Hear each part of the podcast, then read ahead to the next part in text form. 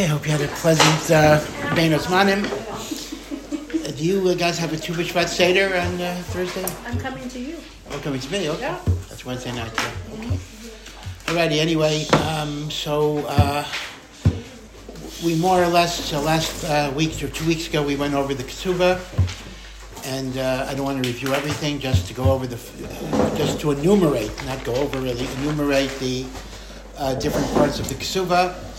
Uh, the first is the obligation of the husband to support his wife.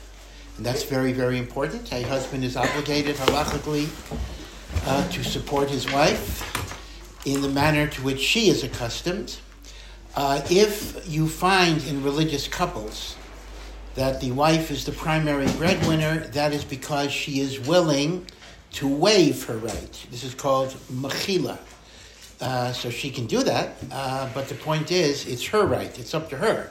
So at any point, as, as strange as it might be, at any point she could tell her husband, "You have to support me. I'm not going to do this anymore," and the husband is obligated to support his wife. That's category number one.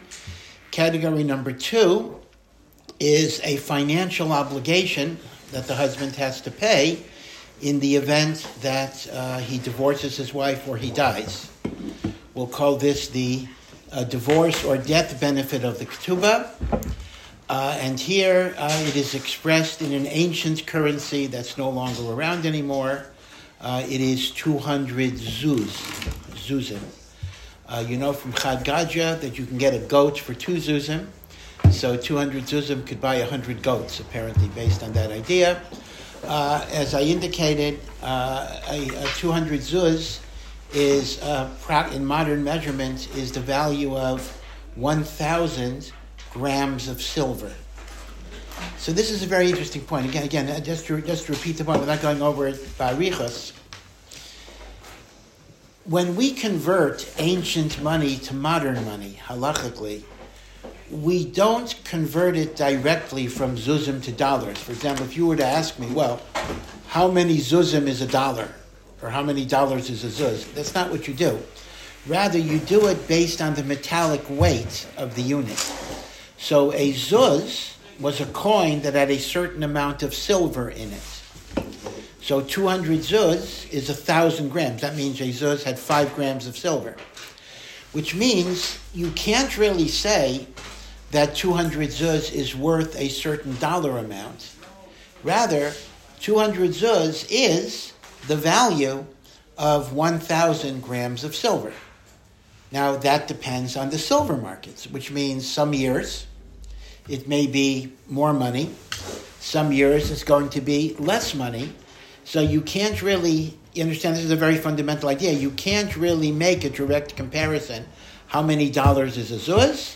You rather have to convert it into its metallic weight, and then it will fluctuate. Which means, practically, if we're talking about how much money will a woman get in ksuba, you can't even say how much money a woman would get under ksuba. Uh, she will get the value of 1,000 grams of silver. Now, just for comparison purposes, uh, there are times that a gram of silver can be as high as $500. And there are times it can be as low as ten dollars. in other words, silver actually. I. I happen not to have the numbers in front of me right now, uh, but silver happens to be a commodity that fluctuates greatly in value over over different over different uh, times. Uh, now, I did mention there's an alternative understanding of the 200 zuz, and that is the 200 zuz is the amount of money that would support a woman, food, clothing, shelter, rent, utilities, for one year. So, in the time of Chazal, 200 zuz equals one year of support. So some poskim say that you no longer translate the zuzim into dollars or metallic weight, but it simply means whatever the amount of money would be that is a reasonable support for one year. And that, of course, would also be a fluctuating amount. Uh, that very much depends on what part of the country the woman is going to be living in, right? Different parts of the country uh, have different costs of living. Uh, if she's going to be living in Manhattan, it's going to be a high amount. If she'll be living in South Dakota, it'll be a low amount. Apparently, it's her choice. In other words, the husband cannot say, You live in South Dakota, so I'll pay you less. Rather, she can decide where she wants to live and his obligation. So, this is a big machlokas, actually. In other words, is the ksuva based on this metallic conversion, a thousand grams of silver? Or is it based on the concept of how much uh, support would a woman need for one year? Uh, it seems to be the, the primary halacha consensus is the first way, that it's a thousand grams of silver. Now, this is a death benefit. I'm sorry, this is a benefit that's payable if either the husband divorces her or uh, he dies, right? So she has this right to the kasuva, which is 200 zuz. That is the second part of the ksuva.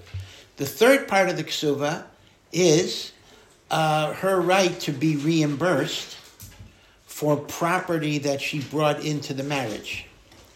So if she brought into the marriage whatever it was a car, a computer, a house, an apartment building, bank accounts, whatever it would be, uh, the husband is obligated to reimburse her so this is a really, really a prenuptial agreement. The husband's obligated to reimburse her for the property she brought in. Now, here is where it also gets peculiar. In theory, that should depend on what she brought in. In other words, in theory, there ought to be a professional assessment of what did she bring into the marriage, and therefore what does she pull out of the marriage. So, for some women, it might be very little. For some women, it might be a lot, right? It might be millions and millions of dollars theoretically. However, the Ashkenazic minhag has been for hundreds and hundreds of years that even with respect to getting back the property, we put in a standardized amount. Now, that certainly benefits poor women who didn't bring anything in because it gives them a guarantee. On the other hand, uh, it works against a wealthy woman that brought in a lot of stuff. So it seems to me it's over pushed, although I didn't really see it, that if a woman actually brought in more property than the standard amount of the ksuba, there is absolutely no reason why she can't insist that the ksuba reflect that. In other words, the amounts of the ksuba are kind of negotiable in that in that way, at least to go up, if not to go down. Now, this is called the halachic term for this is for part three is hachzoras nidunya the return of the dowry. The return of the dowry, and that is financial reimbursement for the assets that she brought into the ksuva. In theory, it should be a tailor made, individualized amount. In practice, it is also a defunct currency, and the currency is called 100 zakuk. So don't confuse it. The Death and divorce basic benefit is 200 zuz. the dowry is 100 zakuk. 100, not 200, 100 zakuk. Now, the meaning of zakuk is even more obscure than the meaning of zuz, and the reason is simple. Zuz is a Talmudic term for a currency that existed during the Second Temple period. So the Talmud discusses zuz. Chad discusses zuz. Zakuk is a totally foreign term that does not appear anywhere. And actually, Zakuk is simply a Hebrew translation for a medieval coin that was common in Germany and Poland in the Middle Ages. And people debate what that coin is, and therefore, what is a Zakuk. So, once again, there's a tremendous diversity of opinion here. Some say the relationship of a zakuk to a zuz is four to one, meaning one zakuk is four times the silver content of a zuz. Others make it ten times, and others make it fifty times. So remember, therefore, if the ratios of zakuk to zuz is four or ten or fifty, then when you multiply it, it will be, uh, well, because it's 200 zuz versus 100 zakuk, so uh, if it's four times a ratio, it'll be double the, the ksuba. If it's 10 times, it'll be five times the ksuva. If it's 50 times, it will be 25. You, you get the, the math there. Because um, even though the zakuk is much more than the zuz, but it's only 100 as opposed to 200. So the ratio of 4 will, will, will cut down to 2. The ratio of 10 will cut down to 5. The ratio of uh, 50 will cut down to 25. So at a maximum, the Hachzaras Nadunya will be 25 times the amount of the Ksuba. Now that's already getting to be somewhat big money, because if the Ksuba is 1,000 grams of silver, uh, then it's actually possible that the Nadunya might be as high as 25,000 grams of silver. I'm sorry, uh, not 12,500 grams of silver, right? 12,500. So that's already, you know, getting, uh, getting big. Um, I'll discuss in a moment. Does anyone ever collect on this? I mean, uh, I'll, I'll, I'll, discuss that uh, in a moment. Okay. Uh, so I mentioned the duty to support, the death and divorce benefit of 200 zuz, the hachzaras nidunya of 100 zakuk, uh, and then the third financial benefit is simply called tosefet, or Tosvos Ksuba or Tosefes Ksuba, however you pronounce your, your Hebrew. And uh, that is uh, initially something optional in which a chassan would want to add something extra to the ksuba. Technically, it's not mandatory. He doesn't have to do it at all, but it's now become standard. Right? So even though it's voluntary, it's in a regular ksuba, this voluntary thing. And the Tosefet is always equal to the Nedunya, and that is 100 Zakuk. So altogether, therefore, if you express the Ksuva in terms of the eh, you know, defunct currencies that are expressed there, the Ksuva is 200 Zuz plus 200 Zakuk. Okay, the 200 Zuz is the basic death or divorce benefit, which is non negotiable, it's non reducible, it has to be that amount. That's the one thing that has to be there. Then we have the Nadunya, which is 100 Zakuk, which theoretically could be adjusted upward if a woman brought more property in. And then we have 100 Zakuk of Tosefes, which once again could be negotiated upward or downward. But as I say, uh, commonly we, we keep the Tosefes a, a standardized amount. Okay? And once again, uh, just in terms of picturing this, the 200 zuz is 1,000 grams of silver, and the 100 zakuk depends on what the ratio of zakuk to zuz is. It's either a 4 to 1, which would make it a 2 to 1 in the ksuba, or it's a 10 to 1, which would make it, which would make it a 5 to 1, or it's a 25, uh, I'm sorry, a 50 to 1, which would make it a 25 to 1. Okay? But of course, you actually have 200 zakuk. So actually, at that point, if you just add up all the zakukim, you can just uh, apply the ratio directly. It's four times the ksuba, 10 times the ksuba, 50 times the ksuba. Okay? Um, you know, if you would ask me a, a, a question, uh, you know, why, why must the ksuba be written in old-fashioned money that is not used today. Why don't we write a ksuba in terms of shekel, in terms of dollars, in terms of euros, in terms of pounds? Wouldn't that make more sense? Uh, the answer is yes, it would make more sense. And uh, some Sephardic are actually written that way. But, you know, Ashkenazim are creatures of tradition, and since this is the way it's been done for hundreds of years, so we keep the ksuba the way it's done. But certainly it would be kosher. The ksuba would be kosher. Number one, it doesn't have to be written in Aramaic at all. It could be written in English. And number two, uh, the amounts can certainly be converted to contemporary currencies. There is nothing wrong with that. But it's not the custom. And uh, there are a lot of things in Judaism that, you know, we follow the minhagim uh, because there's kind of a slippery slope fear. You know, you start changing one thing, you know, who knows you know, what do they say? You know, uh, you change the ksuba, then you're going to have uh, women rabbis and all sorts of horrendous things, you know, etc. So, so the point basically is that we don't, we tend not to change things, even though halachically, halachically, there's actually nothing wrong with it. Uh, the ksuba is a very pliable document, uh, you have to have the 200 zuz, but it doesn't have to be called 200 zuz. If you translate it into the value of a thousand grams of silver and put a dollar amount in on a certain date, that would in fact be a legitimate ksuba. Yeah. Is Tupa Ksuba written in Aramaic because of the tradition taking place from the time that Aramaic was the Yeah, yeah, because of the Gemara.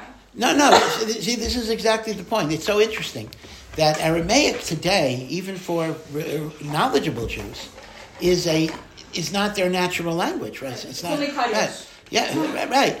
Uh, the point is, though, the Ksuba was written in Aramaic because it was so. Imp- Aramaic was the spoken Right, language of the Babylonian communities and even in Eretz Yisrael communities during the Second Temple.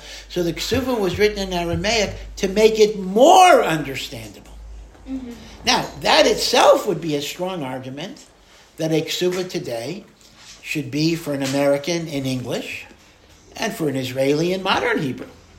In other words, to say we got to keep it in Aramaic because that was the tradition is actually ill, totally illogical because Aramaic was chosen instead of Hebrew because Aramaic was the more, as strange as it was, Aramaic was a more familiar language to the Jews of the Second Temple period, even living in Israel, than was Hebrew.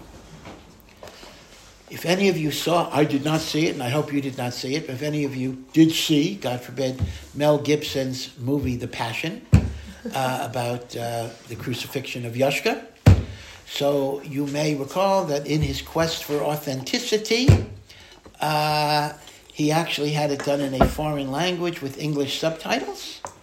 The foreign language was Aramaic. Was Aramaic. Uh, so if you ask me the question, what language did Yoshka speak? Not that we care that much, uh, but it happened to be it probably was Aramaic.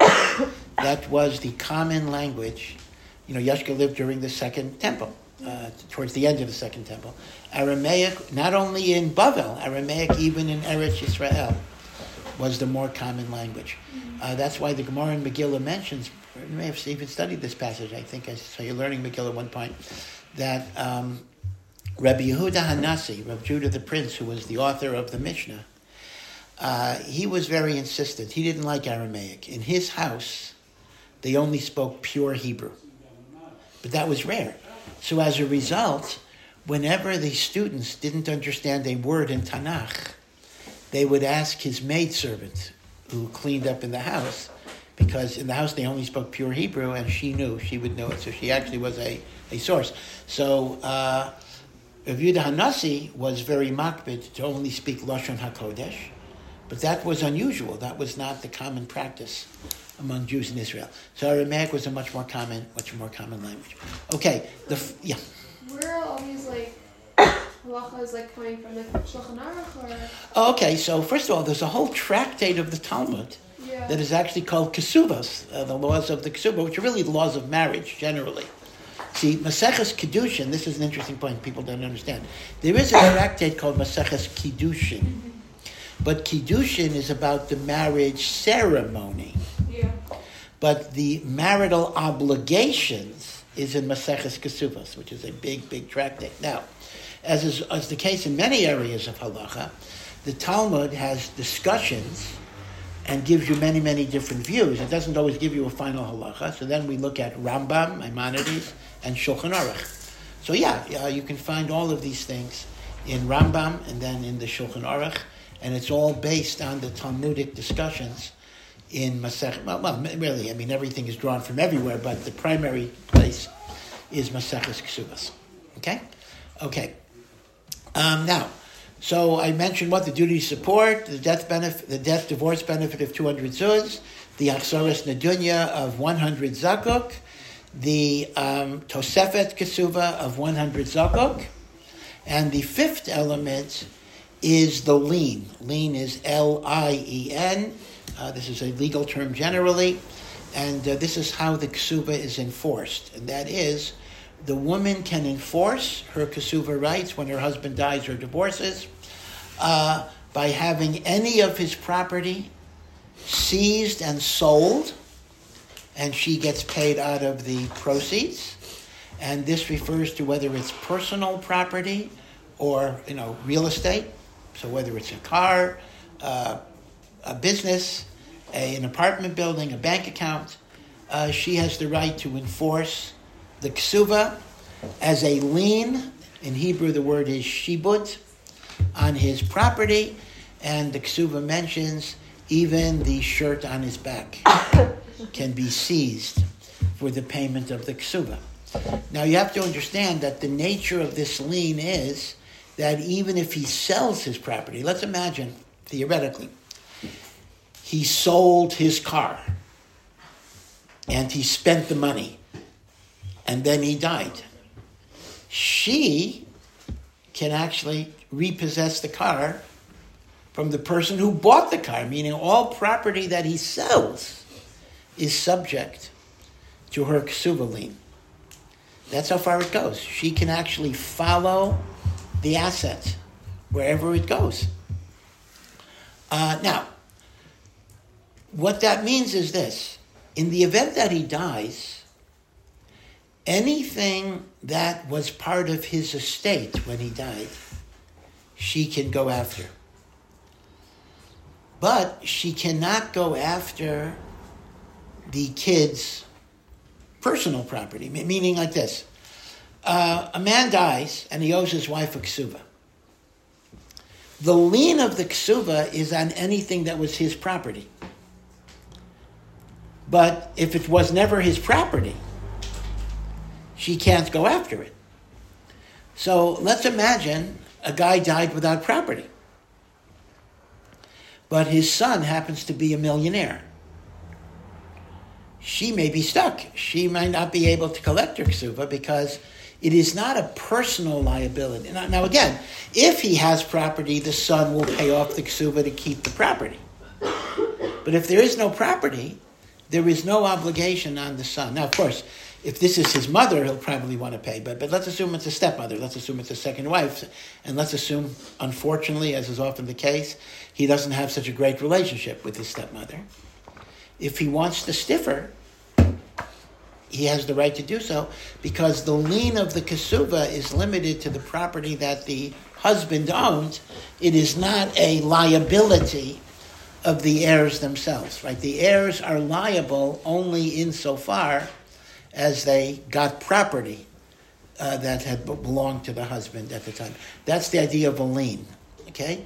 L I E N. Again, it's a, it's a common term in um, general, uh, secular uh, legal systems. A mor- it's like a mortgage. A, mor- a mortgage is a type of lien, actually. So mortgage and lien are kind of interchangeable uh, words. But, Yeah. but if the children inherited everything, Yeah. then they would have to pay out of that inheritance? Well, well, they, they have a choice. They can pay out of their own money if they want, but, but the point is, she has the right to go after that inheritance. So then they could either let her do that, or they can pay her off if they want to keep uh, the country club or, or whatever, wha- whatever it will be.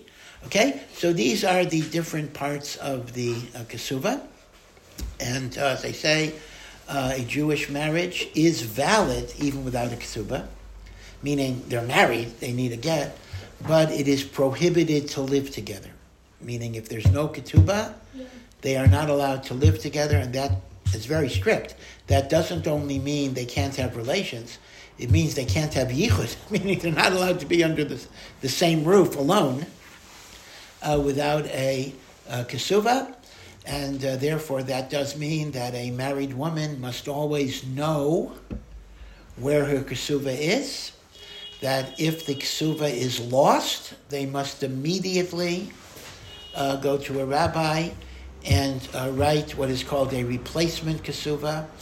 Uh, the term for that is kesuva de irchasa. Irchasa is Aramaic for lost. There's a special text for what is called a lost uh, and that is absolutely required. Um, I, I myself, I think I may have mentioned uh, one Purim, uh, for some reason, my wife began to think that she didn't know where our kesuva was. So Purim, we had to write a kesuva de irchasa, and Purim, it's hard to find because you have to have kosher witnesses sign the kesuva. And when people are drunk, you know, they're not they're not kosher witnesses. So I had to find like the only two people in the city that you know who are not related. I mean, I don't get drunk, but I can't sign. I I, I can't be a witness. So uh, we had to look for people who were not drunk who could sign the uh, who could sign the ksuva. That's called a ksuva de irchasa, right? Very, very important. Again, the wording is a little different. It's a, it's a specialized, a specialized text. Now, the question you might be asking in reality is, um, do women, do divorced women collect ksubas? Do they go to Beis Din? Well, let, us ask, let's ask it in a few different ways. First of all, let's ask this question. The ksuva seems to be a contract, although it's written in Aramaic. So here's the simple question. Can a woman go to court, let's say in the United States, can a woman go to court and sue her late husband or her husband that divorced her for the ksuva by simply saying, this is a contract. If this is a contract, you got to pay the contract. Meaning, is a can, can a ksuva be enforced as a contract under civil law, secular law? So here, d- different courts are divided in this. Some courts say, well, no, we're not going to consider the ksuba a contract. Number one, because it's part of a religious ceremony, and if we enforce the ksuba, we're enforcing religion. And because of the separation of church and state, the same way we're not going to force a man to put on tefillin every day, right? You can't go to secular court and say, my husband doesn't wear tefillin. You know, a judge is going to say that's not our business. That's separation of church and state. So some courts have said a ksuba is the same thing. It's a religious thing, and we're not going to make a man do a religious thing. The truth is, I think that's not quite logical because the ksuba, it's true, the ksuba is part of a religious ceremony. But the ksuba is a regular contract. I promise to pay my wife a certain amount of money. Why can't it? What's the difference? I mean, if we write it in English as, and call it contract, it would be a contract. All right, but nevertheless, uh, we're not here to discuss the secular law so much, but some courts do take the position that a ketubah is not enforceable as a contract because it is a religious obligation. And uh, they say that under the First Amendment of the Constitution, the requirement of separation of church and state, at least in the United States, we don't enforce it. Other courts, secular courts, secular courts have actually said, ksuba is a contract, right? Why not? Uh, just because it was done as part of a religious ceremony, it's a regular contract, we're just enforcing the contract. And then the court would have a trial as to how much is silver worth and, and all those other things. Okay, so that's a question of secular court. But what about Beis Can a woman go to Beis Go to Beis and say, you know, a Jewish religious court and say, I want my husband to pay the ksuba, and if he doesn't pay the ksuba, I want to enforce the lien. The halach is, of course, she could. That's exactly what a ksuba is. A ksuba whether the ksuba is a contractual obligation is a secular question, but there's no question it's a religious obligation. And if it is, uh, it can be enforced. However, in the real world, in the real world, it is relatively uncommon. You know, even in Yerushalayim, even in Eretz Israel, it's relatively uncommon. Not unheard of, but it's relatively uncommon that a woman actually enforces the ksuva because usually, what husband and wife do when they get divorced is they draw up with lawyers a more specific property division of everything. And that will usually say that this will replace the ksuba. This is in lieu of the ksuba, which they're allowed to do. They're allowed to make those types of deals because in monetary matters, not in, in monetary matters, the halacha itself gives them the flexibility to, you know, create different obligations. So you're not going to see so many cases. If you, if you were to be a judge in a Beis Din, you're not going to see so many cases where a woman says, I want to collect my ksuba. But if the husband has not agreed to any type of property agreements, then yeah, the ksuba is going to be a very good backup for a woman uh, to be able to enforce her her rights. Okay, that's the uh, that's the idea of the um, of the kasuva. Uh, now, let me just mention again. I don't want to go over too many details, but I, I think it's helpful because you know most people don't even know, and I'm including the chasanim who get married. Most people don't even know what the ksuva contains, and uh, I think it's helpful just to know what it is. You know, hopefully, uh, all of you are going to get married uh, sooner or later, hopefully sooner. Uh, so you need to know what your rights are under the ksuba, what the ksuba gives you, etc., uh, why it's important, uh, and and and the like. Um, now, two things. First of all, in Israel, I don't know if you ever noticed this. When a person gets married, a man and a woman get married, uh, a copy of the ksuva signed by the witnesses must be sent to the rabbanut to be kept in their files. So, in a sense, every ksuva is executed in duplicate. There's the ksuva that you're going to keep in your house or a safe deposit box. And then there's a ksuva that will be in the files of the Israeli chief rabbin. Now, that's a very helpful thing, actually, because that actually means that even if you lost your kasuva, you don't have to run around in the middle of the night to get a replacement kasuva because there's already a kasuva on file. So that actually helps you. That, that avoids the problem of trying to find you know witnesses and, and, and the like. However, this only works if the kasuva on file is itself a kosher kasuva that was signed by witnesses. Now, let me explain what sometimes happens. What sometimes happens is the rabbi, again, I, will plead guilty myself, uh, the rabbi that's Masadir Kedushin has to send this copy of the ksuva to the rabbinate. But by the time he gets around to it, the witnesses, you know, maybe the day after the wedding, the witnesses aren't there anymore. So I simply say, I just say the witnesses are, were, you know, Ruvain, Ben Yaakov, etc. In other words, the witnesses didn't sign. I just signed who they were.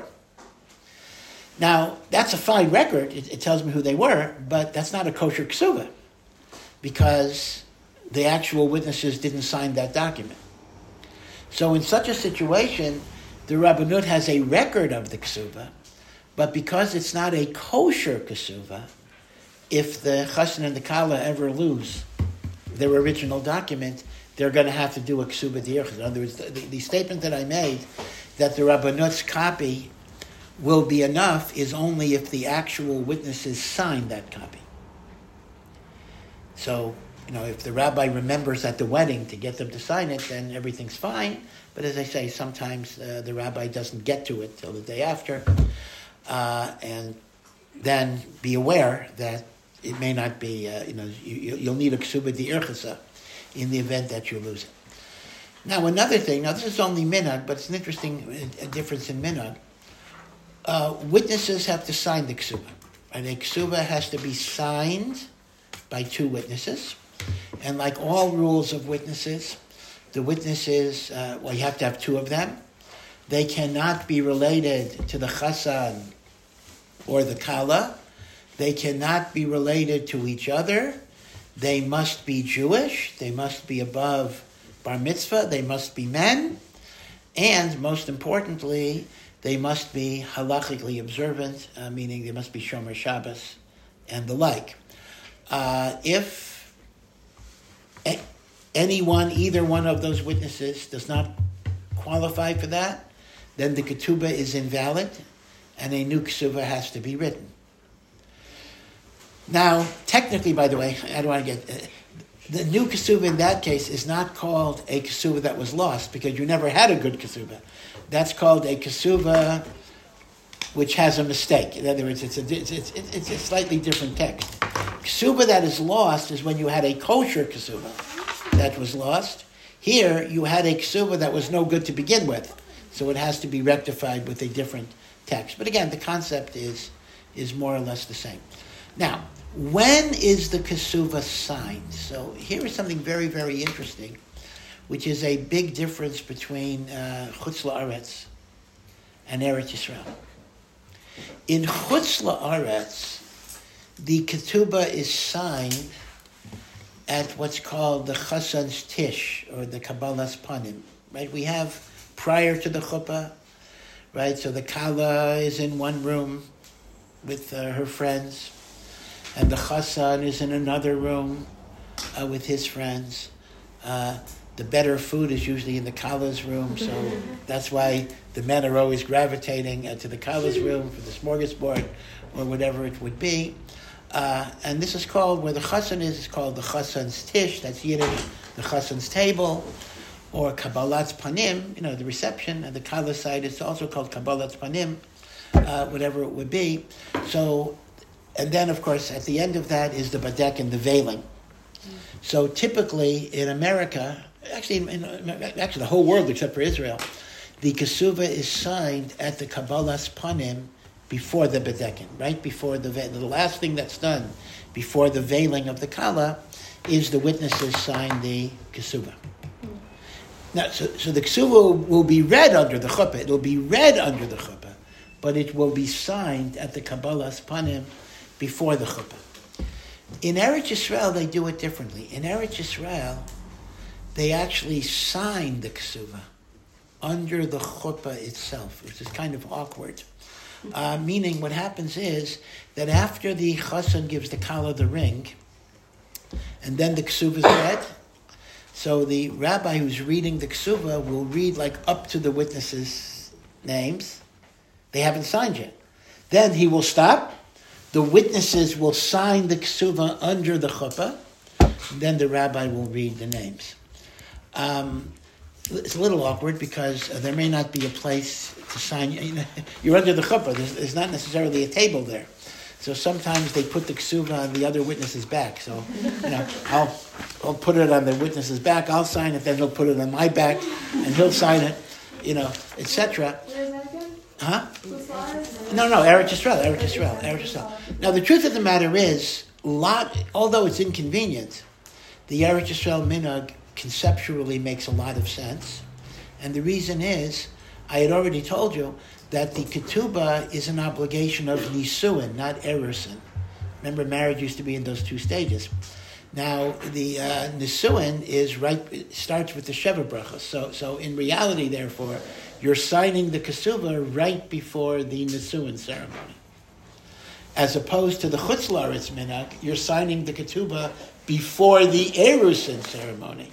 So technically, it is earlier than it should be, but still, that has been uh, the uh, the normal custom. Now, what often happens is that um, you know Americans like to impose their minhagim wherever they go. So as a result, a lot of weddings in Eretz Yisrael follow the American custom now. They just do it. So you'll see the ksuva signed at the Kabbalah Panim, but technically that is not uh, correct. The minhag of Eretz Yisrael is to sign the ksuva under the under the chuppah. Also, another difference, which is not a halachic difference, but it's an, another interesting little difference, is we know the custom. In fact, this is a custom that even people. It's a funny thing how certain minhagim, which are halachically not as important as other things, assume a huge importance. You know, everybody knows you're supposed to break a glass under the chuppah, but you know and that is that is that is of course the minhag of the Jewish people. That should, that should be followed. But you know that's not halachically mandatory as part of the marriage ceremony. The marriage is kosher even if you didn't break a glass. Uh, but it's funny. This is such a well-known custom that even when people get intermarried, God forbid, they say they want to have something Jewish in the ceremony, so they want to break glass. Actually, the truth of the matter is based on the reason for breaking a glass, it's actually very appropriate to break a glass at an, at an intermarriage. it actually makes a lot of sense. But okay, uh, so I shouldn't criticize, uh, criticize that. But the basis of breaking a glass is from a story in the Gemara that one time a wedding, people were getting uh, inebriated, getting a little drunk, and fooling around. And a rabbi took an expensive glass goblet this was glass at, at that time was very expensive, and smashed it. And everybody, you know, was was shocked by it. And the idea was he wanted people to realize that when we live in a world of galus, we live in a world of suffering, we live in a world of the concealment of Hashem. It is not even in our happiest moments. We have to remember Yerushalayim. We have to remember that the world is still incomplete until Mashiach and Geula comes. So it's an amazing thing. At the moment of a great, great simcha, we have to remember this. So the breaking of the glass is based on the idea, and of course, the chasna and the kala are supposed to say together. Im eshkachech from David Hamelech from Tehillim. Im Yerushalayim tishkach yamini. If I forget you, Jerusalem, may I forget the use of my right hand. Tidbak l'shoni l'cheki. May my tongue cleave unto my palate. Im lo eskerechi, if I don't remember you. Im loy ala es Yerushalayim al roach simchasi. If I don't put Yerushalayim above my highest joy. And, you know, there are some beautiful nigunim to Im Eshkachech that, that, that are played as well. So typically what, uh, in America, what you're going to see is that this will be right after the Sheva Brachas, meaning to say, uh, they're going to read the Ksuba, they'll recite Sheva Brachas under the Chuppah, which is the beginning of the Suin, and then, you know, the Chassan will, uh, will step on the glass, uh, well, we'll say Im Eshkachech, and we'll step on the glass, and then everybody explodes with oh Yishama, the singing and the dancing and the craziness and, and, and, and the like. Now, in Eretz Yisrael, it's a little different. And once again, it makes a lot of sense. They will break the glass before the Sheva Brachas. They'll read the Ksuva. I'm sorry, no, even before the Ksuva. After the Erusin, after the ring ceremony. Break the glass and then read the Ksuba, and then say Sheva Brachas. Now, it really doesn't make a difference where you do it. In other words, this is not something that is a halachic disagreement. But I just want to point out why the Eretz Israel minhag makes a lot of sense. Many people point out that there's something incongruous. You know, we break the glass at the end of Sheva Brachas, and that's, that's almost a sign for people to start dancing and you know screaming in a very like it's like play ball, you know. Mm-hmm. And in a way, it, that defeats the purpose because the purpose of breaking the glass is like a moment of silence, a moment of reflection, a moment of yearning for Mashiach. But if you're doing it exactly when the dancing is going to start, you're kind of defeating the purpose. So the way they do it in Eretz Yisrael they break the glass before they even read the ksuba. So there's no like, there's no singing or dancing at that point. So it's just we broke the glass. It's something to think about and the like. Now again, as I say, um, halachically, there's no hakpada. There's no insistence that it be done here or there. But uh, the minhag of Eretz Yisrael is a little different, and once again, you will commonly see at American weddings in Israel that they do the American way, uh, no matter what. In fact, a lot of things that way. So sometimes it's just because of ignorance. You know, the minhag of Eretz Yisrael is a very, very strange minhag that children do not escort the coffin of their parents to the burial. So uh, children will, of course, come to the levaya, and when they carry the aron to the grave, the children do not follow the aron, meaning they can come before or after, but they don't they don't follow the, they're not part of the funeral procession to the grave. Now, this is very, very foreign uh, to an American, really to, to, to most people who are, who are not native Eretz Israel, because obviously a, a, child wants to accompany their parent. But the old minhag of Eretz Yisrael was not, and it's based on a Kabbalistic idea. I mean, the Kabbalistic mm-hmm. idea basically is that um, when people do serious averos, they create children, demonic children. These are like, you know, uh, the averos are like children. So the concept is, if you let some kids go, you got to let all the kids go. Mm-hmm. so since we don't want those sinful kids to follow, so kids don't go at all. That's the that's the minhag of Eretz Yisrael that uh, children do not escort uh, the body to the grave. But as I say, uh, in America, uh, certainly that is done, and therefore, even in Eretz Israel, they often do it. And the Chevra Kadisha does not object because they understand that emotionally there's a strong, a strong connection, right? So there's a lot of things. In fact, I'll mention another thing, again, nothing to do with anything we're talking about. Uh, the concept of the early Shabbos minyan, which is, again, I don't know if Chabad has, uh, what, what Chabad has in that, but in, but in most uh, Orthodox synagogues in America uh, during the summer, in particular, an early Shabbos minyan is very ubiquitous. Uh, so let's say it's the summer. So Shabbos starts, you know, 8 p.m. Uh, that's when it gets dark, or even 8.30 p.m. And if you have younger children, so by the time you get home and eat, it's going to be 9.30 and the kids uh, will have to go to sleep or whatever it is. So as a result, based on the principle of accepting Shabbos early, which indeed you can always do that, you can accept Shabbos early, so they'll make what's called early Shabbos at 6 p.m. And they'll make their Shabbos meal. They'll eat like 6.30 or 7. And that's called early Shabbos. So again, during the winter, I don't think anyone does an early Shabbos. Shabbos is early enough, but in the summer, a lot of people like to do early Shabbos. So it's interesting that the minhag of Eretz Yisrael was not to make Kiddush before dark. You could certainly make an early Shabbos in the sense you can daven and light candles and accept Shabbos early. But you wouldn't sit down and make Kiddush till it was dark. The Kiddush had to wait, which of course defeats the whole purpose of early Shabbos. People make early Shabbos not because they want to daven early, they make early Shabbos because they want to eat early. And yet the minhag of Eretz Yisrael was that they did not eat early. And yet, the pushy Americans, I used to be a pushy American myself, mm. the pushy Americans come and they want to start all of their customs. So now I know in Ramat Eshkol, other neighborhoods now, we have the early American Friday night Shabbos. And once again, that, is, that was not the minhag of, of Eretz Yisrael. So there's a lot of different things.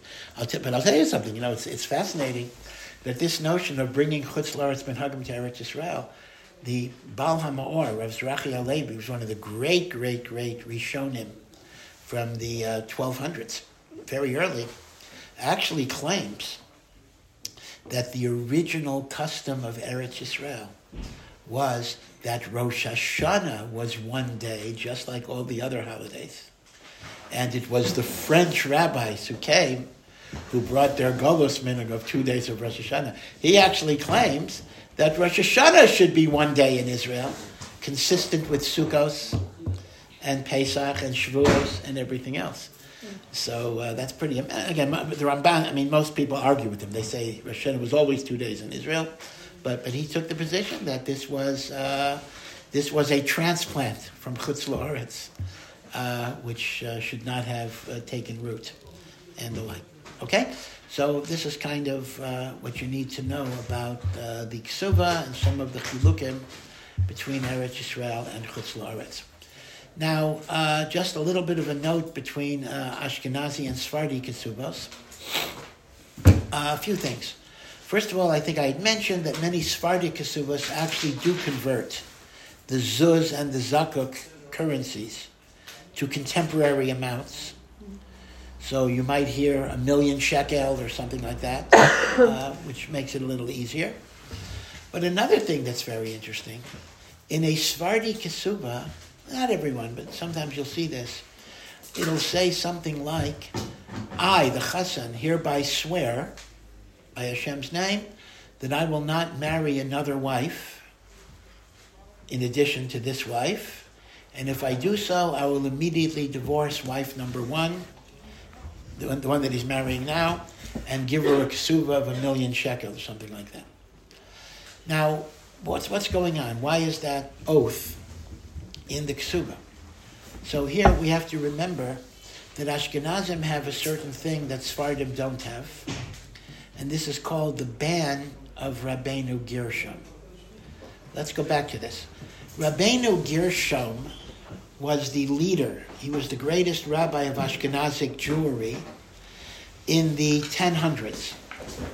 Just to give you a sense of when he lived, he was the Rebbe of the Rebbe of Rashi. So he was two generations before even Rashi. And Rabbeinu Gershom's authority is something that we can't really fully comprehend. It was over the whole Ashkenazi population Poland, Germany, Russia. They looked to Rabbeinu Gershom as the authority. Uh, he goes by the full name, Rabbeinu Gershom Me'or Hagola, the light of the exile. And Rabbeinu Gershom made a few takanos, made a few rules that were binding by Ashkenazic Jews because they accepted it upon him.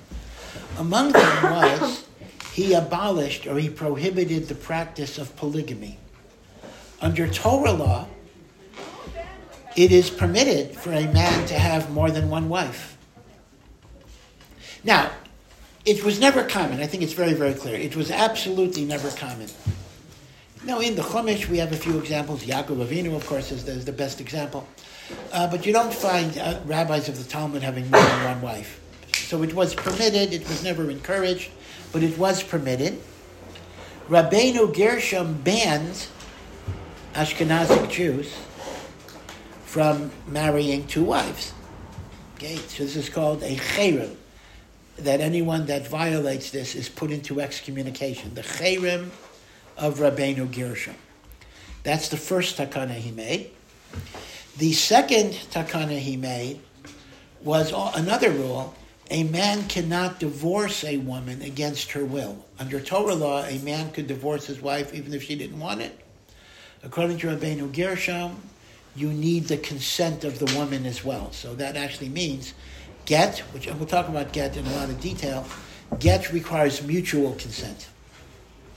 A husband cannot just do it to his wife. And the third thing that he made is nothing to do with this. He made a takana that it's prohibited to read somebody's mail. that uh, if you open up somebody's letters, etc., and you read uh, their mail, you are guilty of a very serious sin. And there's a whole machlokes. Does that apply to email? Does that apply to faxes? How do you apply it to modern communications? But this is cherem Rabbeinu Gershom. So it turns out that ever since the 1000s, Ashkenazic Jews were not allowed to practice polygamy. Now, some say the following, interestingly enough, that Rabbeinu Gershom's original ban was only supposed to last until the year 5000. And it was going to expire in the year 5000, which would mean that for the past 784 years, polygamy theoretically would be mutter, but Rav Yosef Karo reassures us that they renewed it. It, got, it did get renewed, so you can't, you can't use the original expiration date. Now, what's interesting is only Ashkenazim accepted Rabbeinu Gershom's takanos. Sfardim did not accept Rabbeinu Gershom's takanos, which means Sfardim were halachically permitted to engage in polygamy. If you're a Sephardi, you were allowed to not you, but a man would be allowed to have more than one wife. But, uh, but obviously, many fathers-in-law didn't want their daughter to be one of many wives. So essentially, what they did was they, you might call it, they privatized Rabbeinu Gershom's cherem by making it an oath of the ksuba. So that's why. So an Ashkenazi ksuba doesn't have to have that clause because an Ashkenazi is not allowed to marry anyway because of cherem of Rabbeinu Gershom. But for Svardim, the chassan would accept in the ksuba that he will not marry another another wife, uh, and if he does, there'll be an extreme financial penalty. So you can call it a privatization of the chayrim of Rabbeinu Gershom. Interestingly, this brings up a very, very interesting point. Um, the, so Svardim don't have the ban of Rabbeinu Gershom, right? That's one thing. There's another thing that differentiates them as well. Again, I'm digressing, but just want to deal with the Ashkenaz Sfard divide. And that is, we may have discussed this, I don't remember, uh, the mitzvah of Yibum, levirate marriage. What, what is that again? The Torah says, if a man dies without children, mm-hmm. without children, or even if there were children but they predeceased the man's death, there is a mitzvah on his brother to marry the widow. That's called yibum. In order to hopefully have a child that will perpetuate the neshama and the memory of the brother who died. In fact, in a Kabbalistic way, the child that the brother has from the widow is not his child. It's considered almost as if it's the child of the one who died. This is called the mitzvah of Yibum. Now, the Torah then says, if he doesn't want, or she doesn't want, either one, either one, if he doesn't want or she doesn't want, there's a ceremony that releases her from the Yibum obligation. And the ceremony is called Chalitza. Chalitza is removal of a shoe. And it's a, it's a rare ceremony. You don't get to see it that much. I myself only saw one in my life. Actually, I didn't even see it. I was in a crowd of 500 people, but I was in a room of chalitza once in my life. Uh, the man, meaning the, the brother, the brother of the deceased, wears like a special boot, like a Viking boot, all sorts of things, and she pulls off the boot. She removes it from his foot. She spits, not in his face, she spits in front of him. Doesn't mean in his face. And um, she says, she says in Hebrew, so shall be done to the man who does not want to rebuild his brother's home. And she does this in front of a beis din, and this is very unusual.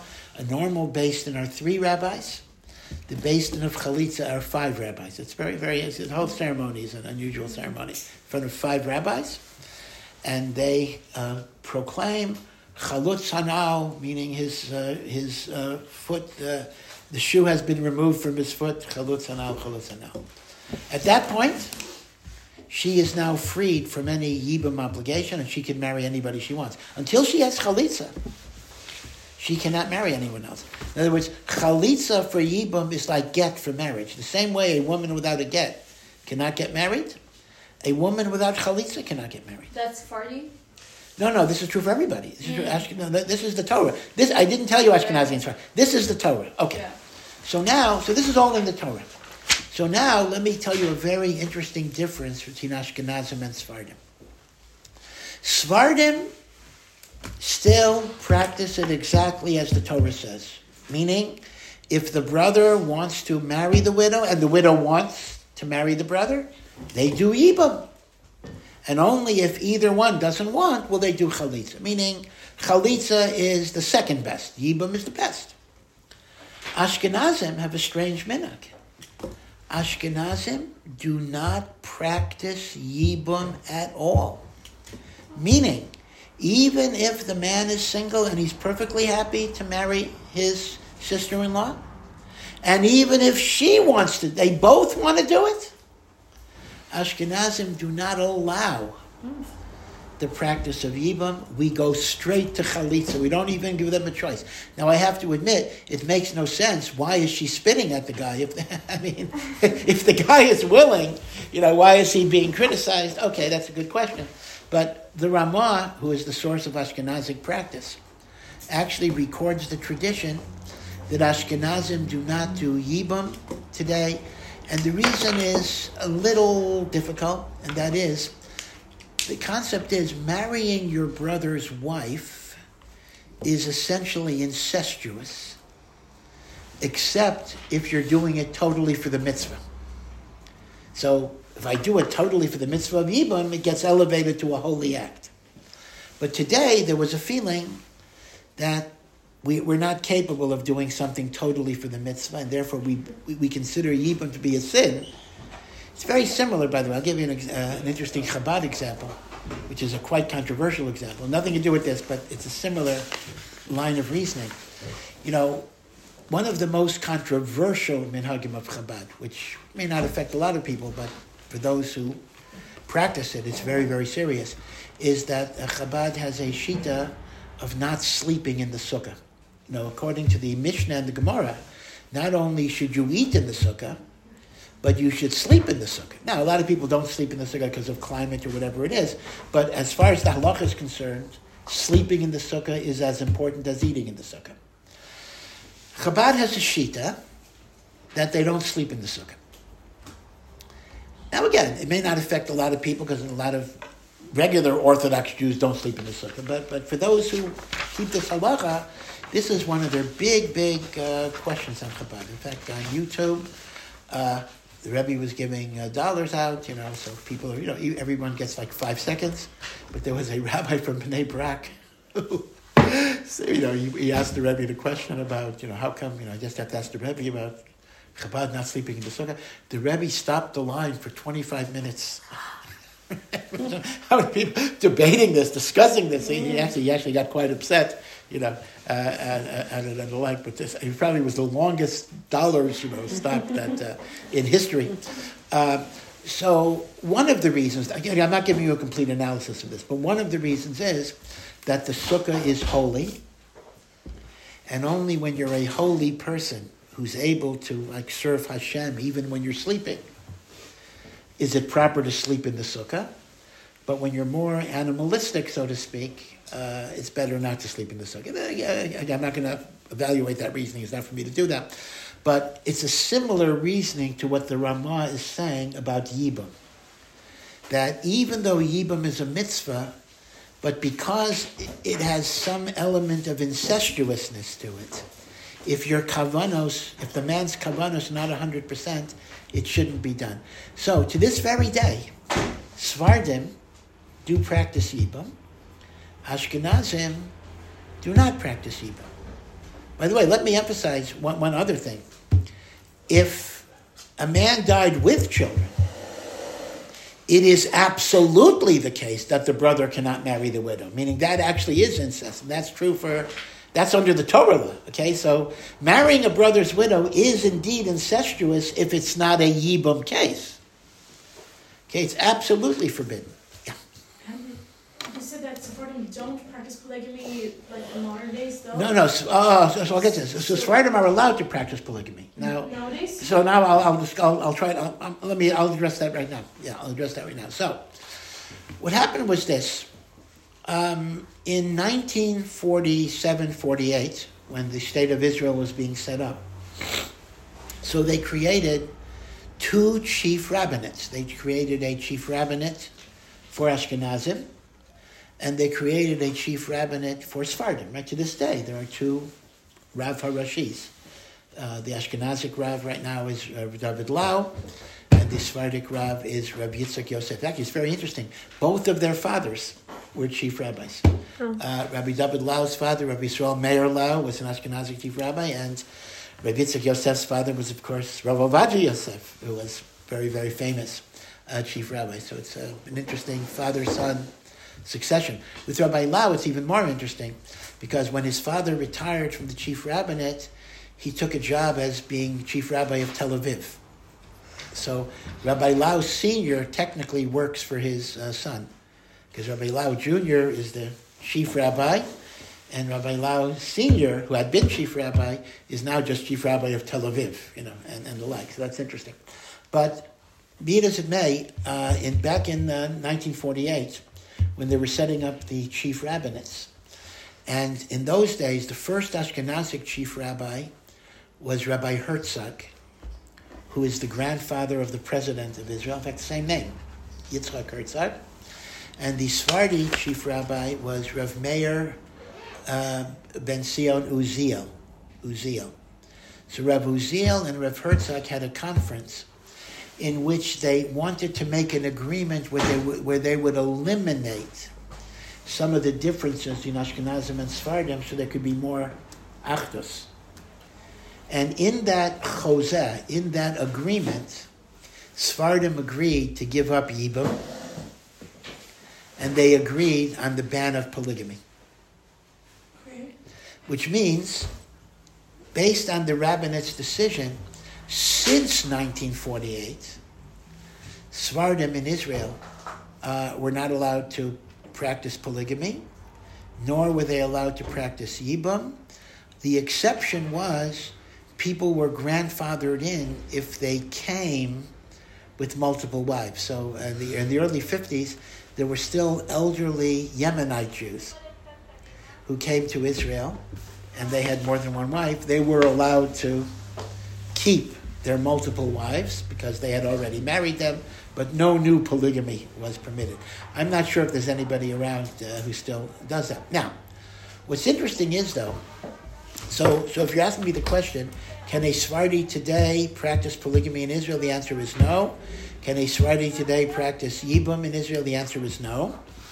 But but Rav Ovadia Yosef, who became the chief rabbi in the 70s, actually took the position that Rav Meir Uziel did not have the right to give up Sephardic customs. So Rabbi Yosef considered that agreement to be invalid, and he paskined that Sephardim could do Yibam. He didn't say polygamy, although the logic of his remark should apply to polygamy as well. So all I can tell you is it's, it's actually a machlokus among Sephardi poskim. Are they bound by the agreement of 1948? Okay, so I don't know. I don't know what the practice is. I did hear about one Sephardic guy, but I think I think he's kind of crazy, um, who took took another wife. I mean, like in Har Nof, it's, it's kind of it's a bit of a notorious little scandal uh, in Har Nof. I mean, he's a frum person, you know, but he just took another wife, and uh, people are very very concerned about that those types of practices, but. But Yemenites are not going according to any of the customs. Say again? Yemenites are not going according to the Ashkenazi customs, and they're not going according to the Sephardi customs, so they have their own. That's correct. On the other hand, keep in mind, uh, I don't, again, I don't know what the Yemenite Right, community, the, the, the because there, there is no Yemenite chief rabbi. I mean, there is no Yeah, yeah. Israeli Yemenite chief rabbi. Yeah. Uh, the Israeli government subsumed them under. Sephardim, even though you're correct. Uh, Taimanim are not Sephardim. They are very, very, uh, they are, they are a third group. Really, we have Ashkenazim, Sephardim, Taimanim. Now, Ashkenazim includes many people: Germans, Hungarians, Poles, Russians, Americans, British, and Sephardim includes many people: Moroccan, Syrian, um, Algeria, etc. But Taiman is not Yeah, within Sephardim. Taiman is very according to the Yeah. Taiman is very, very unique, very old. In fact, uh, many say if you want to know what Hebrew sound, how, how did Moshe Rabbeinu speak Hebrew? He didn't speak Ashkenazi or Sephardi. He spoke like Taiman. Uh, Taiman. Is probably the closest pronunciation to what Hebrew sounded like in the time of Matan Torah itself. You're right. You're right. So, so I honestly don't know what everybody is doing, but you're, you're right. Taimanim are a uh, are a group uh, in and of themselves in many many ways. Very very unique. Okay. Uh, yeah. What about like Indian Jews or Iraqi Jews? Like where do they belong? Well, well uh, an Iraqi Jew is a Sephardi. Again, Ira- Iraq is a classic. In fact, Rav Ovadia Yosef himself, his family was Iraq, Iraqi. Oh, Uh, so it's not Mizrahi or Well, Mizrahi, yeah, Mizrahi, yeah. Well, well, when I say Sephardim, I, I mean uh, basically Edot HaMizrach. Uh, Mizrahi Jews are Sephardim. Oh, okay. Now, the problem with Indian Jews is slightly different because it depends what you mean by an Indian Jew. Uh, if you're talking about people who are indigenous, meaning their their place of origin is India, there is some question whether they are Jewish. They're, they're similar to the Ethiopian Jewish population, in which over the years their Jewish status has not been, like B'nai, they call B'nai Menashe, uh, has not been fully verified, and the Rabbanut will require a conversion.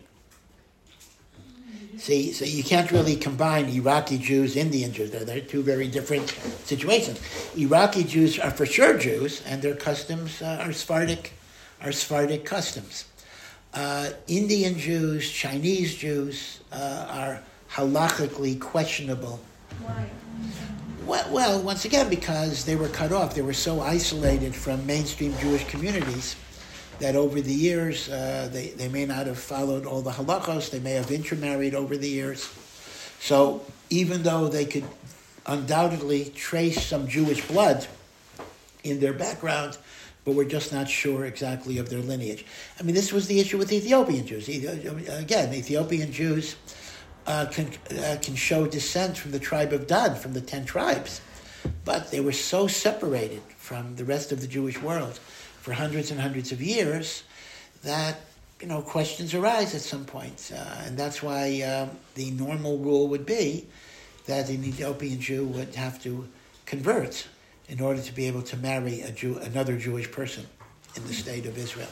This is called Giyur Lechumra. This is conversion uh, to be uh, on the strict side, which we do in a lot of a lot of those cases. Okay, so that's the idea of, of Yibam, Chalitza, some differences between Ashkenazim and, and Sephardim uh, in the Jewish in the Jewish marriage uh, marriage ceremony. Okay, so that's kind of uh, what uh, you need to, to know about uh, marriage. Uh, so now we're, we'll start our little discussion about divorce, right? So we're skipping over all the years in between, all the happy years in between. Um, but uh, the same way that uh, there's a mitzvah of marriage. There actually is a procedure in the Torah uh, about divorce. And uh, we know that uh, a woman can only be divorced in only one way, and that is by her receiving a document in her hands. And the document is a document of divorce, and the term for a document of divorce is called get. Gimel Tes.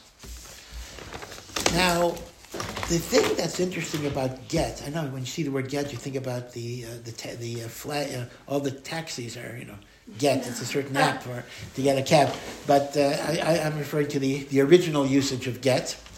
Uh, the word get actually does not mean a divorce. The word get means a document. So, for example, if you borrow money and you sign an IOU, we can call that a get as well. The word get just means a legal document. But increasingly over the centuries, it no longer is used in the broader sense.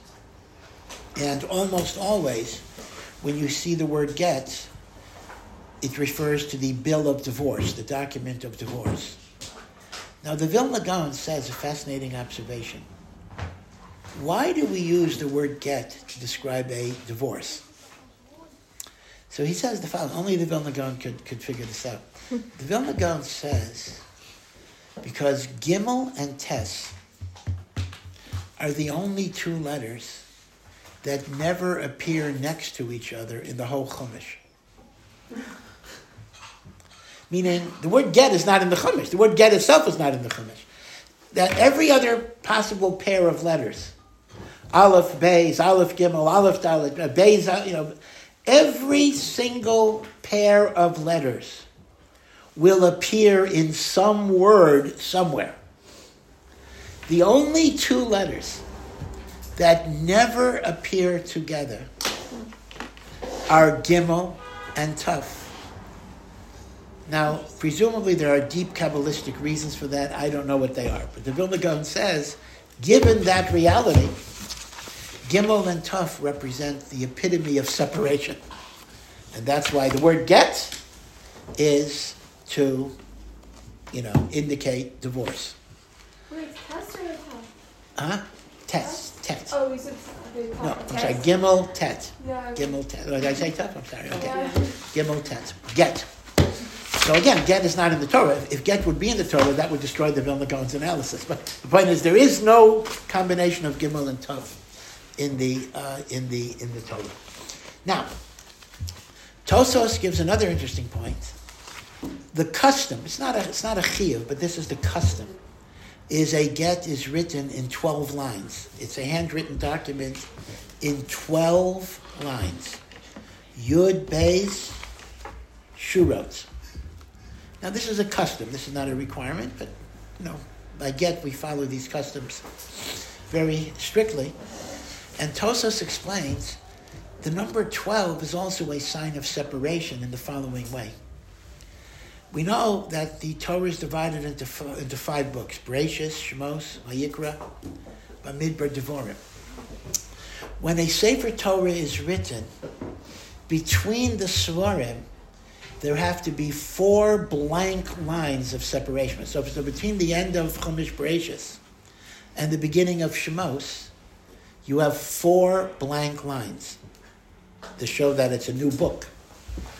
So between Bereshis and Shemos, you have four lines. Between Shemos and Vayikra, you have another four lines. Between Vayikra and Bamidbar, you have another four lines. You don't need four lines between Bamidbar and Devarim because Devarim is a repetition of the Torah. So you don't need that separation. So how many lines, blank lines of separation do you have in the Sefer Torah? Twelve. Between Bereshis and Shemot, between Shemos and Vayikra, between Vayikra and Bamidbar. And therefore the number 12 is a symbol of separation. That's why the get is 12 lines. Now, the ceremony of get basically means. Let's first talk about a face-to-face get. Often a get is not face-to-face, but let's assume it's face-to-face. A handwritten document has to be specially written for this divorce, for this couple and for this divorce. See, think about it, compare this to a kasuva. A kasuva can be bought, it can be pre printed, and you just fill in the blanks of the names. A get is not that way. Every single letter of the get must be written for the divorce of this specific couple. So if I'm a sofer, I cannot just have like, you know, get forms that I pull out and fill in the names. It has to be handwritten for this couple. And that is called lishma. Lishma means for the sake of this couple, this man, this woman, and uh, the divorce.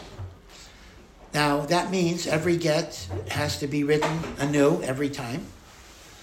Now, just in terms of time, on the average, a get is not a big document, it's only 12 lines.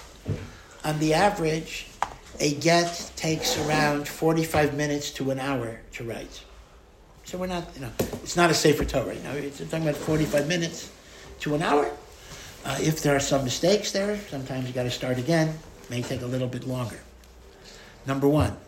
Number two, the get must be extremely exact regarding the names of the man and the woman. This is the longest part of the get ceremony itself. That means, in fact, there's a whole subspecialty in halacha. How do you spell English names in Hebrew letters? Meaning, every single name a person has has to be used. You know, if your name is Shoshana, but you're also Susan, and you're called Susie, so it'll have to say Shoshana, who is called Susan, who is called Susie, who is called Sue, daughter of Sarah, who is called Sally, who is called Shushi, or whatever it would be. So uh, the beis din has to, you know, ask you, what are you called? What are your nicknames? What is your I actually wouldn't say your mother's name. In other words, would, I'm, I'm, sorry, I, I, what I just said is not. In other words, it would be, you know, man, son of man, and woman, son, daughter of man. In other words, the mother's name does not get in there. But the same thing with the father. Uh, the father's name is Avram, who's called Avi, who's called Abe, mm-hmm. you know, who's called George, you know, whatever, whatever it is. So that, that takes a lot of time. They have to know every single name. And then it's hard to spell certain names in. I mean, people do it in wedding invitations all the time, but those are not halachic documents. You know, they'll spell New Jersey, they'll whatever they'll spell. But in Get, there are a lot of specific rules how you spell things. In the ksuva, we're less strict. Some people are strict in the ksuva too, and it's proper to be so. But the ksuva is not going to be pasul if you didn't get all of those things in there. But for a get, you got to put everything everything in, and uh, the spellings have to be right as well. Okay, and uh, the beis din's going to make sure of that. So, the sofer writes the get. It is signed by two witnesses. The husband is given the get. The husband then physically hands the get to the wife she is supposed to cup her hands like a V. The get gets dropped into her hands. They don't touch each other. She clasps her hands. She walks four amos with the get. Again, that's the custom. And now she is now divorced. She is now divorced. Um, now this is a face-to-face get. I'll talk about long distance getting in a moment. The whole ceremony can be an hour to an hour and a half. Uh, before the husband gives the get, he's asked a bunch of questions. Are you giving this get willingly? Are you forced? He has to say that you know he's giving it of his own free will, and she too is going to be asked, "Are you receiving this get?" In other words, both of them have to affirm that they're doing this without duress or compulsion, and then uh, he delivers the get. Now, what's interesting is, as soon as she, you know, clasps her hands and walks four amos, and she's divorced, she actually gives the get back to the Beis Din. She can't even keep it as a souvenir because the Beis Din keeps it in their records, and number one, they mutilate the get to be sure that it's not going to be used by another couple with the same name, because it has to be Lishma. The actual get is kept in the Beis Din records. She is given a letter signed by the Beis Din that she received the get on such and such a day, and by showing this letter, she's allowed to marry. Uh, she does not actually have the get itself. The get is kept in the records of the Beis Din. Now, here's an important point I need to I need to emphasize a little bit. Um, and, you know, God willing, none, none, of you should ever, ever, ever uh, know this at all. Um, a get can be a very trauma- traumatic experience. You know, even if the marriage is rotten, and even if you know the woman is very happy to get out of that marriage, and even if she's the one who wanted the divorce, you know, but still, you know, there's been an investment of energy, an investment of time. If there are children, of course, it's even more traumatic. You know, you're worried about about the children. So a get is a very, very emotional time. Now, the other side of the coin is, however, that the get ceremony is not an emotionally comforting ceremony, meaning uh, the actual get ceremony is very cut and dried. The rabbis are not there to be touchy feely. Now, again, some individual rabbis will, will try to be extra sensitive. But I'm just warning, well, I hope it'll never be an actual warning, but I'm just warning people don't expect more out of the get ceremony than it's set up to give. It's a very businesslike ceremony, meaning all of the issues of counseling and the like have, have presumably already been already been resolved. This is like the last nail uh, in the car. Well, maybe that's not the right metaphor, but it's kind of the last uh, end of the process, which means it is important, I think, particularly for women, that they should bring a friend along. Technically, they don't have to bring anybody, but the point is, I shouldn't I shouldn't badmouth rabbis, but but the point is, uh, they're not going to get necessarily a tremendous amount of emotional support and therefore they should bring people that can give them emotional support. It's very businesslike. You know, it's almost like you think, you know, hey, you know, we're ending a marriage here. This is something, you know, momentous. But it's very matter of fact at that point. Okay, so just be aware of it. So perhaps if you have friends that are going through it, you know, you might be asked to kind of uh, be a friend who accompanies them, and that's a very, uh, it's a big mitzvah, it's a big chesed to give strength to people in those in those great uh, difficulties.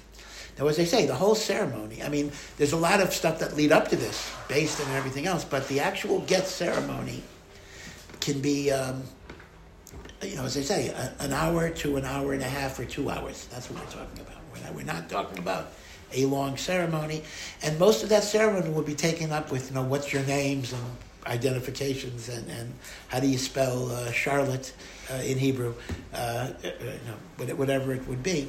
Because you know, as you know, Hebrew does not have certain sounds.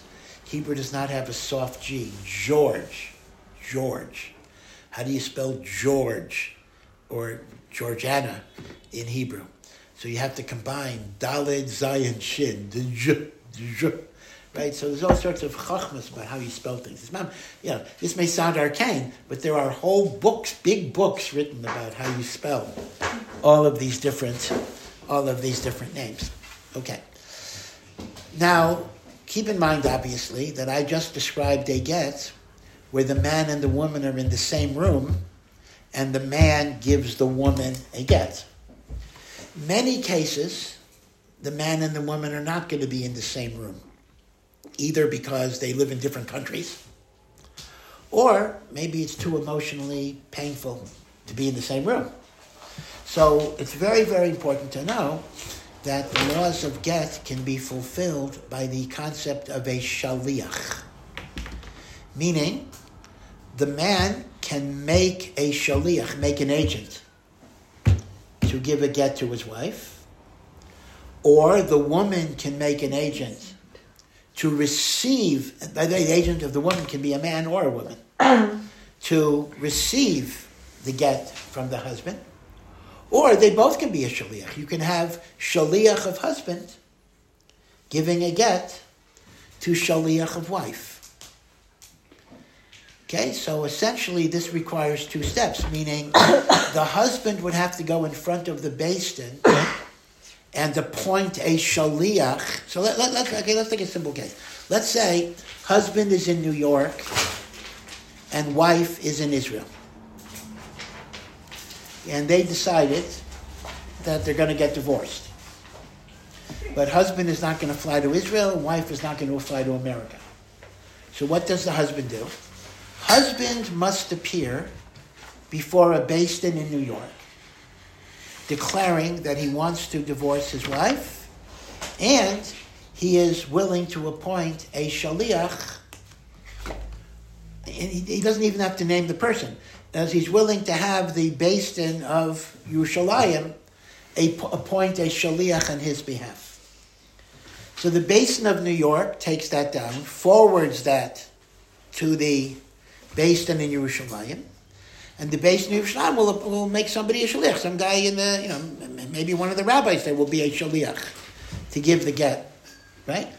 And if she wants a shaliach, she does the same thing. If she wants the get to be given in New York, she can go to the Beis Din of Yerushalayim and say, I, I you know, I want to receive a get through a shaliach, and I agree to the beis din of New York appointing a shaliach. Okay, so a lot of gittin are given by a shaliach. Uh, and this is so if it's a shaliach of the husband, it is called shaliach laholacha, a shaliach to bring the get.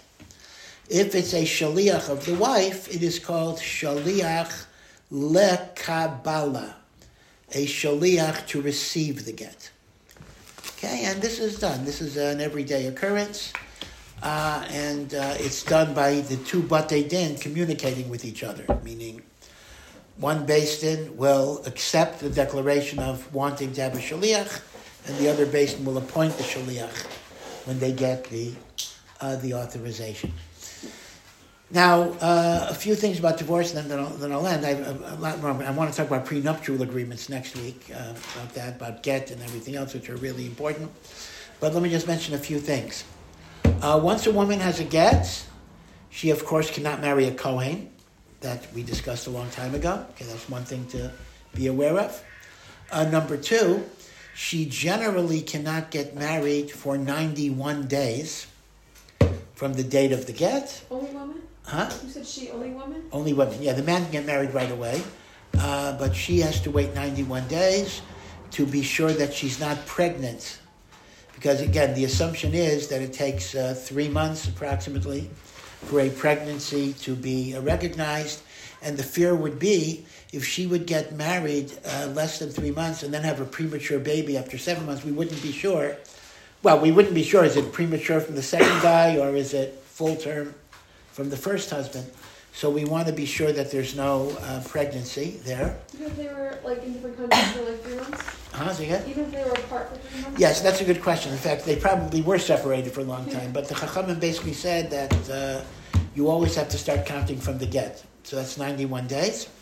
Uh, number three, however, it is permitted, if the husband is not a Kohen, to remarry his wife. Uh, and in fact, it's even considered a little bit of a mitzvah if they could reconcile and get remarried again. Uh, you know the old the old joke. Uh, they were they were bitterly fighting. They got divorced, and then they got remarried uh, like the day after the get. And the rabbi said, "How could that be? You had it's such a bad marriage." They said, "Well, for a second marriage, this isn't bad. You know, the first marriage, second marriage, I can tolerate it, uh, but it's considered to be a little bit of a mitzvah. But but remember this halacha: if the woman got married to another person, and she was widowed or divorced from that other person, she cannot go back to her first husband. This is in the Torah itself. The Torah says you cannot remarry your divorced wife once she has been married, now, married means to a Jew, because married and then widowed or divorced from the second person. Part, part of, I mean, the, reason, the Torah doesn't give a reason, but, but part of the reason might be that uh, this discourages the first husband from trying to undermine her second marriage by thinking he could get her back. But by telling him he can't get her back, he has no incentive to try to mess up the second marriage. This is called Machzir Grushaso. There's an Isser de Oraisa of a man marrying. Now, I've noticed this psychologically, a very interesting thing, and, and you can see this a little bit. That men who divorce their wives, again, they, I'm not saying every case, when they hear that their wife, their former wife, is getting remarried, it's often a secondary trauma that hits them.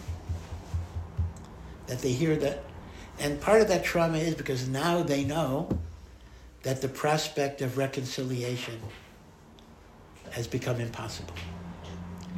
You see, until she has that second marriage, the man might think, if this is what he wants, the man might think that reconciliation is possible. Once she stands under the chuppah a second time, there's no halachic way they can never be married again, even if she's widowed, even if she gets divorced from the second guy. So I've, I've noticed over the years that some men take it very, very hard when their ex-wife gets remarried. By the way, another interesting psychological thought, not, not related to this, is when an ex-spouse dies, you would be, you would be quite surprised how traumatic that is. A person got divorced. It was a lousy marriage. They got divorced. And 15 years later, husband dies or first wife dies. You know, halachically, the ex-spouse is not a mourner. There's no avelis they have to keep. And nobody, you know, they don't sit shiva and nobody's going to even give them condolences. In fact, you're afraid to. I'm going to bring them home. Sorry about, sorry about hearing your, you know, because they may be offended. I don't know how they're going to take it. But I can tell you again, again, because I, you know, over the years I've talked with people in different situations that uh, it is it is traumatic because you know there is a connection even after a divorce. And if there are children, for sure, for sure, obviously, because you're both parents. Even if there are no children, there are connections, and those connections aren't aren't totally gone. And uh, it's been said that an ex-spouse is an unacknowledged mourner, an unacknowledged avel that nobody even thinks about necessarily. But the avelis can be very, very, very significant. So the world is a complicated place, you know, even when relationships are toxic and have to get uh, dissolved. There are all sorts of connections that are still there in, in various ways. Okay, um, so we'll continue this next week and uh, have a good, uh, good two